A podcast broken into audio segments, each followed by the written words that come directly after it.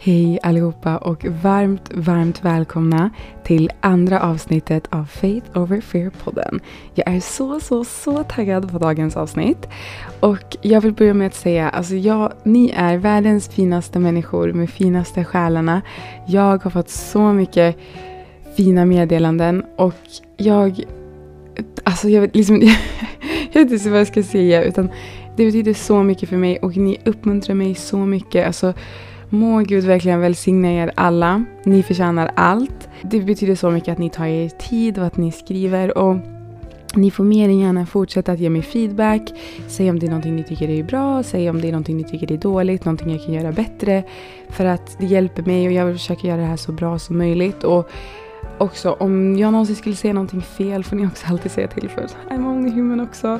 Um, men jag ska inte prata alldeles för mycket och så ger vi oss in i dagens avsnitt. Titeln på dagens avsnitt är Faith over feelings, eller då tro över känslor. Eller egentligen för att vara mer specifik trofasthet över känslor. För en stor mänsklig liksom, egenskap är ju faktiskt våra känslor. Det är genom våra känslor vi uttrycker glädje, vi uttrycker lycka, vi uttrycker kärlek till varandra. Alltså hur vi uttrycker, uttrycker omsorg och ni vet empati. Men det är också så vi uttrycker ni vet, sorg och ängslighet och ensamhet och ni vet, ilska. Och känslor är ju en väldigt viktig aspekt hos oss alla. Problemet är dock när vi låter våra känslor styra våra liv. För grejen med känslor är att de ofta inte är liksom en sann de är inte sanning alltid. Det är inte en sann reflektion av verkligheten utan det är ofta en reflektion av någonting, en uppfattning eller någonting inre. Ehm, ett exempel skulle till exempel kunna vara rädsla. Låt oss säga att någon är rädd för typ hundar. Den personen, oavsett om det är en snäll hund eller liksom elak hund framför, kommer den här personen alltid känna en rädsla och vilja springa därifrån. Förstår ni vad jag menar? Att det behöver inte, verkligheten behöver inte vara att hunden är elak, men bara för att vi har en innerlig uppfattning av hundar så kommer vi känna rädsla ändå. Och i Jeremia kapitel 17, vers 9 kan vi läsa det här. Hjärtat är bedrägligast av allt. Det är oförbätterligt vem kan förstå det? Och någonting jag tycker om att göra är att läsa Bibeln eller specifika verser ibland och då i grundspråk. Och hela gamla testamentet är ju skrivet på hebreiska. Och detta för att ofta när man går emellan språk, alla språk har olika uppbyggnader, alla språk använder ord på olika sätt. Om ni vet bara mellan typ svenska och engelska att så här, vissa saker som kan, vissa skämt som kan sägas på engelska skulle låta jättekonstigt att säga på svenska. Eller tvärtom. Um, och därför ibland kan vissa saker får inte den fulla effekten eller fulla uppfattningen när man översätter dem. Så att läsa vissa verser eller att läsa Bibeln egentligen på hebreiska ger en ännu djupare förståelse för vad som egentligen vill sägas. Så det jag gjorde med den här versen var att jag tog de liksom, nyckelorden i versen och jag kollade upp vad den hebreiska betydelsen var för att få en djupare uppfattning. Um, hjärtat är det första ordet och det hebreiska ordet som används för hjärtat är leiv. Och kom ihåg, alltså jag kan inte prata hebreiska så uttalet är inte bäst. Men jag kommer lägga upp på min Instagram så ni kan se liksom hur det stavas och allting. Eh, hur som helst, så att det hebreiska ordet för, som används för hjärtat är leiv, vilket betyder alltså den inre mannen, vårt förstånd eller typ sinnet. Men det används också ofta rent fiktivt för att beskriva känslor. Så hjärtat är liksom våra känslor, förstår ni? Ehm, så känslor är bedrägligast och det hebreiska ordet som används för bedrägligast är asav. Och det betyder bland annat alltså deceitful, vilket är att bedra. Men det betyder även det engelska ordet insidious, vilket är någonting smygande eller någonting lömskt. Okej? Okay? Så hjärtat är bedrägligast av allt. Våra känslor är lömska. Okej? Okay? Um, och det är oförbätterligt, vilket bara är någonting som är sjukt eller alltså någonting som inte riktigt kan bli friskt. Så Bibeln berättar redan för oss att våra känslor kan bedra oss. Våra känslor kan vara lömska ibland. Och det är för att våra känslor ändras ju konstant. Men vi kan älska någon som vi senare kommer hata. Vi kan hata någon som vi senare kommer älska. Allt ifrån en innerlig uppfattning av en situation eller av vad det än är. Och detta är vad som gör våra känslor så opolitliga. Och av den anledningen kan vi inte låta oss styras av våra känslor. För att när vi bestämmer oss för att leva för Jesus, anledningen att jag lever för Jesus är ju för att jag vet att han är sanningen. Förstår ni? Så Anledningen att jag är kristen är för att jag vet att det är sanningen och jag lever för Jesus för att han är sanningen och han är vägen och han är ljuset och han är livet och han är allting. Så då kan jag ju inte låta, om jag vill leva i sanning, kan jag då låta någonting lumskt styra mig? Svar nej. Och Bibeln konstaterar att våra känslor är lömska. Men någonting som aldrig ändras, någon som alltid är trofast, är Gud. Alltså hela Bibeln är en, ett bevis på Guds trofasthet. Varje historia, varje vers, varje bok i Bibeln tycker jag bara visar på Guds alltså godhet och hans trofasthet. I Hebreerbrevet 13.8 läser vi Jesus Kristus är detsamma igår, idag i evighet. I första Korintierbrevet 1.9 läser vi Gud är trofast. Han som har kallat er till gemenskap med sin son Jesus Kristus, vår Herre. Och många gånger i våra liv så hamnar vi i situationer eller är i perioder där vi kanske måste gå igenom saker vi kanske behöver liksom gå, ge oss in i någonting nytt eller lämna någonting bakom oss. Vilket ofta väcker obehagliga känslor. Känslor som oro eller rädsla eller osäkerhet eller till och med kanske ilska. Men som jag sagt, att leva för Jesus innebär att vi lever i sanningen. Och då kan man inte låta lumskheten ha kontroll, alltså våra känslor. Vi måste alltså välja trofasthet över känslor.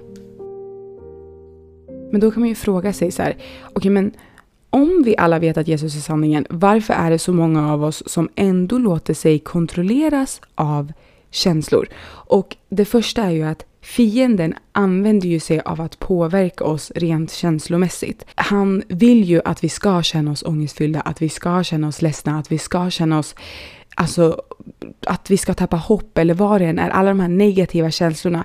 För det är motsatsen till vad Gud är. Det är motsatsen till vad Gud vill. Han vill ju han vill ju inte att vi ska leva i sanning. Han vill ju inte att vi ska leva i Guds ord, utan han vill ju att vi ska leva i lumskhet. Men en annan sak är även att för att faktiskt vara trofast och alltid röra sig i Guds ord, även när saker inte alltid är enkla, krävs det att vi faktiskt vet vem Gud är.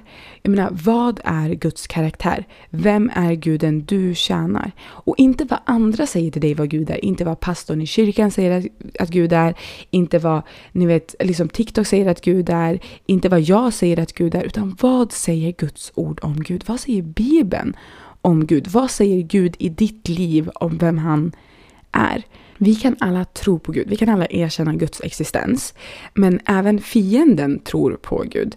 Men att vara trofast däremot, att vara fast i sin tro, har en skillnad. För att en trofast person är orubblig. Liksom, den människan vacklar inte. Men vart jag tror att många av oss faller är däremot vår tillit till Gud vi helhjärtat litar inte på Gud. Vi säger ah, Gud, jag vill att du leder mitt liv, men vi ger honom faktiskt inte ratten till att leda våra liv. Och anledningen till varför vi helhjärtat inte litar på honom är för att vi helhjärtat inte känner honom. För sanningen är att vi kan inte helhjärtat tro på någon, alltså vara trofast i någonting vi inte litar på. Men vi litar inte på någon vi inte känner.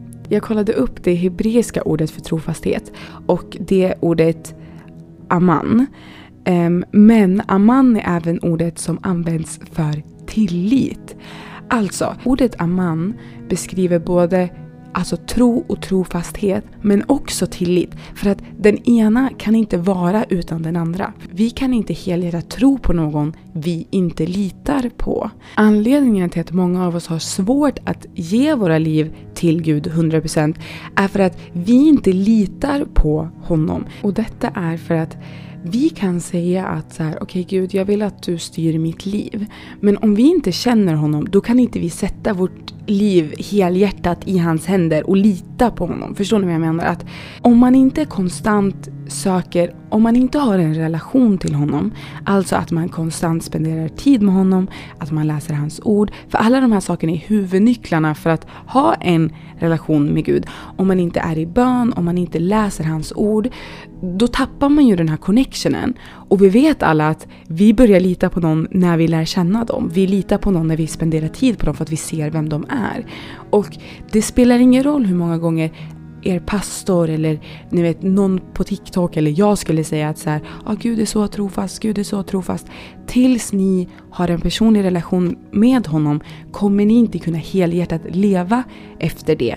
Och jag tror det är där det för många faller. Att man är inte i en konstant relation med Gud. Och därför är det svårt att vara trofast. För att trofasthet kommer sist. Alltså före liksom trofasthet kommer att du måste lära känna det du ska lita på. Och när du litar på någonting, då kan du vara trofast. Förstår ni? Att då spelar det ingen roll vad som kommer över eller under. För att även om du har ett problem som känns helt omöjligt att lösa. Om du känner Gud, då vet du att Gud är störst. Därför krävs det att vi känner våran Herre. Känner du att du faller i din tro? Hur stark är din relation till Gud egentligen? Hur ofta spenderar du din tid med honom? Hur ofta läser du hans ord? Dessa saker är som sagt liksom huvudnycklar. Allting börjar i vår relation till honom. För hade vi verkligen känt honom hade vi aldrig ifrågasatt honom. För att om det är någonting vi i det här livet kan vara säkra på, om det är någonting vi kan konstatera, är att Gud är evigt god och trofast. Som sagt, alltså jag tycker hela Bibeln talar, hela världen är ett bevis på Guds storhet. Och anledningen till varför trofasthet är så viktigt är för att allt händer i trofasthet. Förstår ni vad jag menar? Allt Gud har sagt till oss är att tro, eller hur? Allt han har sagt är att tro och det ska bli. Tro och jag ska göra. Tro, alltså det, det är vårt commandment, att vi ska tro. Och steget till att komma till trofasthet är att lära känna honom. Sen kommer resten naturligt. Och jag tror att det är lätt att man missar det för man förstår att så, ah, men jag måste läsa min bibel men man kanske tänker att så, ah, jag måste läsa min bibel för att det är liksom en obligation. Men vi läser bibeln för att det är Guds sätt att kommunicera med oss vi läser Bibeln för det är hans levande ord. Det är för vår egen skull, det är inte för att göra Gud glad. Förstår ni vad jag menar? Utan Bibeln är liv. Vi får liv av att läsa Bibeln. Vi får liv i Jesus. Genom att man bygger en relation utvecklas också en tillit. Så när vi hamnar framför någonting jobbigt eller när vi känner någonting jobbigt, även om våra känslor säger nej, även om vi känner oss oroliga, även om vi känner oss rädda, kan vi välja Gud för att vi vet hans storhet. Och detta mina vänner är hur vi lever i trofasthet. Och detta är hur vi segrar i livet. Detta är liksom hur vi lever ett liv i sanning. Och ni måste också förstå att här, det är självklart okej okay att man känner sig orolig. Det är okej okay att man känner sig ledsen eller stressad eller vad det än är. Men det är inte okej okay att låta det styra över era liv och era beslut. För vi är kallade att leva i ljus, vi är kallade att leva i sanning. Och som vi har konstaterat är ju våra känslor lömska. Men för att vi är människor kräver trofasthet en hel del mod. För att välja över sina känslor är ju som sagt liksom, det är inte någonting enkelt. Och jag satt och pratade med min mamma för något tag sedan och hon höll på och pratade om Ester. Men hon specifikt pratade om Esters enorma mod. Vilket fick mig att gå tillbaka och läsa för att jag har ändå läst Ester alltså några gånger. Men jag har inte riktigt tänkt på hur mycket hon faktiskt gjorde. Innan jag går in på det tänker jag att jag ska berätta lite grann om just henne. Men jag kommer inte berätta allting från början. Så, och Ester är också, det är inte så många kapitel. Så jag uppmuntrar er verkligen som alltid att gå och läs för att få liksom egen uppfattning och för att jag får inte alltid med mig allting. Och nu kommer jag hoppa till lite senare av historien. Så att hur hon blev drottning är också en väldigt viktig del av hennes historia. Så som sagt, läs också själva. I kungens borg fanns också Haman. Han var kungens närmste man han var en högfärdig person som älskade makt och ville att alla skulle buga sig för honom. Det gjorde de flesta, men inte Merdokaj. Han var jude av Israels folk och kunde inte buga sig för någon annan än Gud. Haman blev vansinnig när han hörde det och bestämde sig för att göra sig av med Mardukai och alla judarna i hela landet. Mardukai bad Ester om hjälp. Bara kungen skulle kunna rädda dem och Ester fanns i kungens närhet. Hon och Mardukaj gjorde upp sin egna plan för att göra allt för att rädda sitt folk. Kanske var det just för den här tiden som Ester hade blivit drottning, som Mardukaj sa. Men det var inte utan risker. Att komma inför kungen utan att vara kallad kunde innebära döden. Ester gjorde det ändå. Hon gick inför kungen, blev kallad till honom och följde sin plan.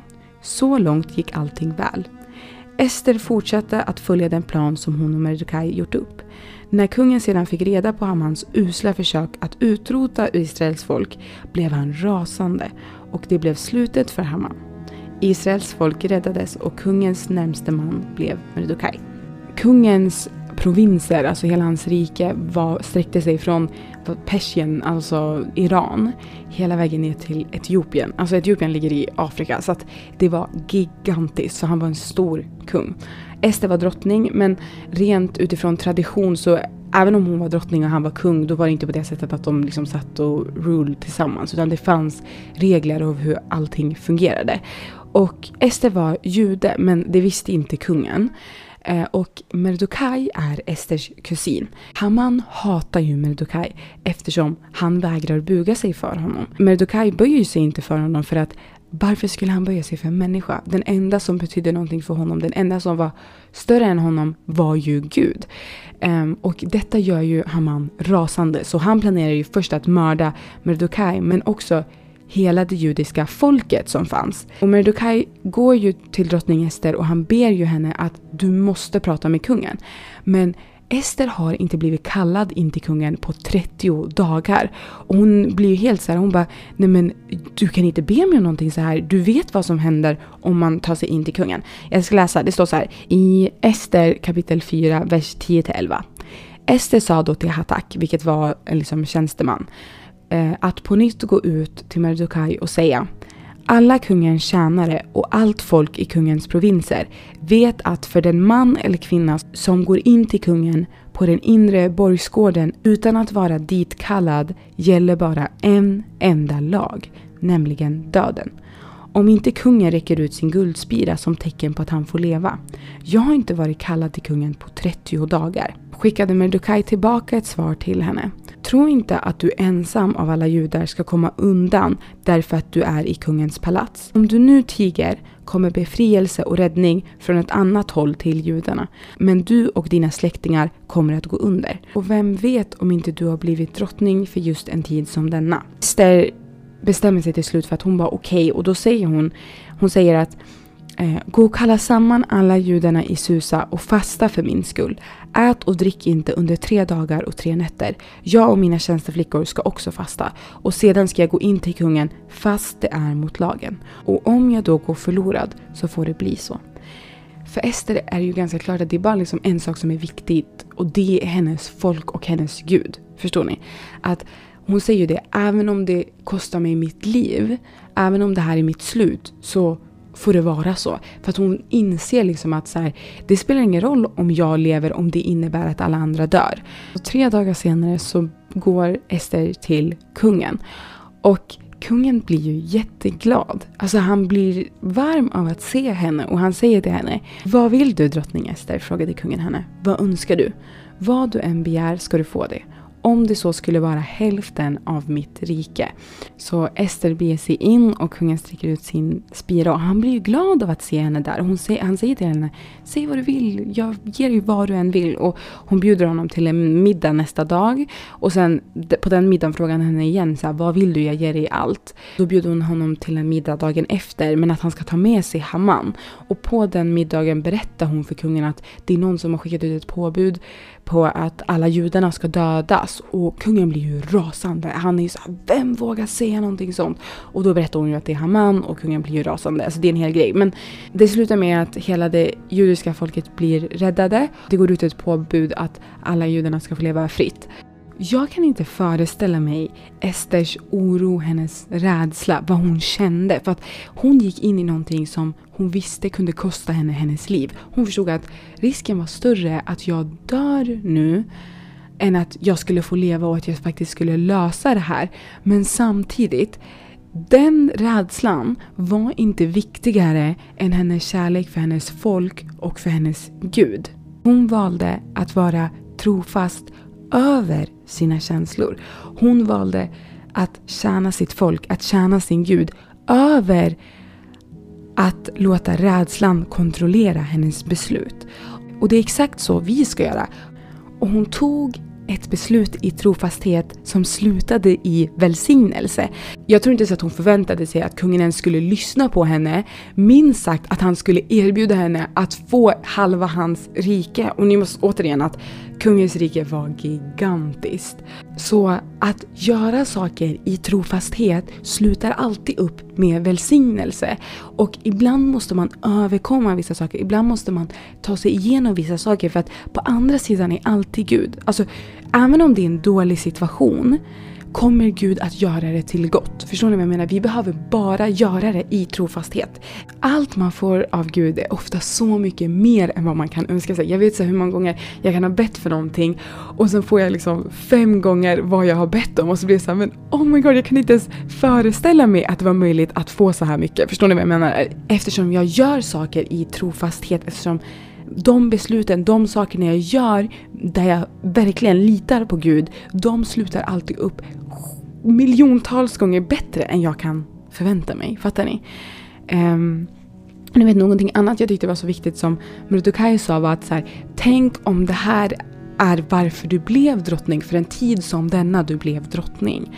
Och ibland sätter Gud oss i olika säsonger i våra liv. Det kan vara liksom en säsong av alltså väntan i en säsong av, alltså vad den är där vi behöver liksom bygga karaktär, där han försöker bygga upp oss för någonting annat.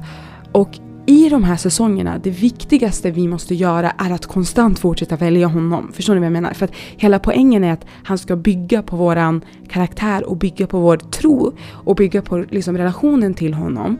När vi är i sådana här säsonger så kommer specifikt fienden hela tiden attackera oss rent känslomässigt så att vi tappar hopp och så att vi liksom känner oss lösa. Men det Gud gör är att han bygger på oss. Alltså han bygger och han bygger och han bygger. Och det enda han vill är att vi ska fortsätta välja honom för att återigen att Gud har gett oss en fri vilja. Han kommer inte tvinga oss till att välja honom. Han, kommer inte tvinga oss att gå hans väg.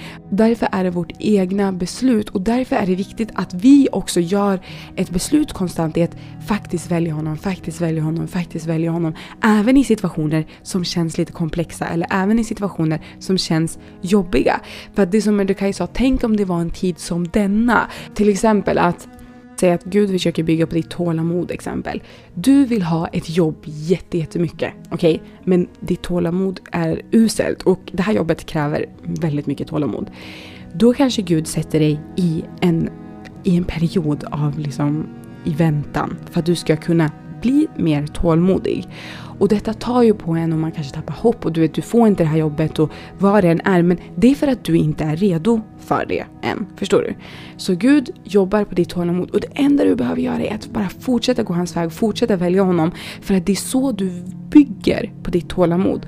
Och när vi har kommit ur de här säsongerna, när vi har kommit, då har Gud alltid någonting planerat för oss, någonting större. Så nu kan han ge dig det jobbet du vill ha och du kommer att eh, vad heter det, du kommer att utföra ett gott jobb eftersom jobbet krävde tålamod och nu har du jobbat på ditt tålamod. Det är kanske ett lite dåligt exempel men det är för att jag ska, det är bara för att jag vet inte exakt hur jag ska förklara säsonger av olika trials vi behöver gå igenom, eller vad heter det, olika, um, ja, hur som helst. Därför måste vi välja vår trofasthet över våra känslor. För att det är genom tro allting kommer. Det är genom tro vår frälsning kommer. Det är genom tro. Alltså Gud har sagt att tro och det ska ske. Tro och du ska kunna alltså, flytta på berg. Och steget till trofasthet är att först lära känna vem det är du vill vara trofast i? Vem är det du vill lita på? Vem är det du ger ditt liv till? Du skulle inte satsa allting du hade på någonting bara för att någonting, för någon annan säger till dig att det är så. Utan enda sättet du skulle satsa allt du hade är om du får reda på det från alltså källan direkt. Förstår du? Eller att du kan försäkra dig på att säga, okay, men jag kan lita på det här. Och källan direkt till Gud är Gud själv. Källan direkt till Gud är Bibeln. Källan direkt till Gud är relationen med honom. Så för att vi ska kunna vara trofasta och för att vi ska kunna gå i trofasthet måste vi först veta vem det är vi vem det är vi vill vara trofasta i. Och sen krävs det också att ibland måste man vet, resa sig upp ibland måste man ta de här jobbiga besluten men ni måste förstå att återigen att Guds ande verkar i oss hela tiden. Vi måste bara låta det verka i oss så att vi faktiskt kan göra vissa saker. Förstår ni? För, att vi, för när vi har Guds ande då har vi kraften i att sluta med vissa synder. Vi har kraften i att välja liksom, trofastheten vi har liksom, anden ger oss all den kraften. Men vi måste också välja den kraften. För att Gud har gett oss ett val. Han tvingar inte oss till någonting. Du måste göra ett val i att låta anden jobba. Du måste göra ett val att var, låta anden göra dig modig så att du faktiskt kan välja din tro över dina känslor. Tack så jätte, jätte, jättemycket för att ni lyssnade på dagens avsnitt. Jag hoppas verkligen att ni kunde ta till er av någonting och att någonting hjälpte någon. Ehm, kom ihåg att var alltid modiga som Ester och kom ihåg att det finns så mycket i livet och vad du än känner så är det liksom inte sanningen. Vad du än tycker, vad du än liksom så här, tycker om dig själv eller tycker om livet så finns det mer och Gud har mer för dig och Gud har någonting större för dig. Så kom ihåg att låt inte det du känner kontrollera ditt liv för att det kommer bara leda till död. Förstår ni vad jag menar? Att om Ester hade valt att lyda hennes rädsla hade det inte bara lett till död av hennes folk men det hade förmodligen lett till död av henne också. Hon valde sitt folk och hon valde sin Gud. Och det resulterade inte bara till liv hos henne men det resulterade till liv och välsignelser till hela det judiska folket. Och det är samma sak med oss att att välja det lömska, att välja det som inte är sant leder till död. Men att välja sanning, alltså Gud, leder till evigt liv. Tack så jättemycket återigen för att ni lyssnade. Jag hoppas att ni har en jättefin kväll eller dag eller whenever ni lyssnar på det här. Jag önskar er det bästa. Må Gud välsigna er alla så hörs vi i nästa avsnitt. Puss på er, hejdå!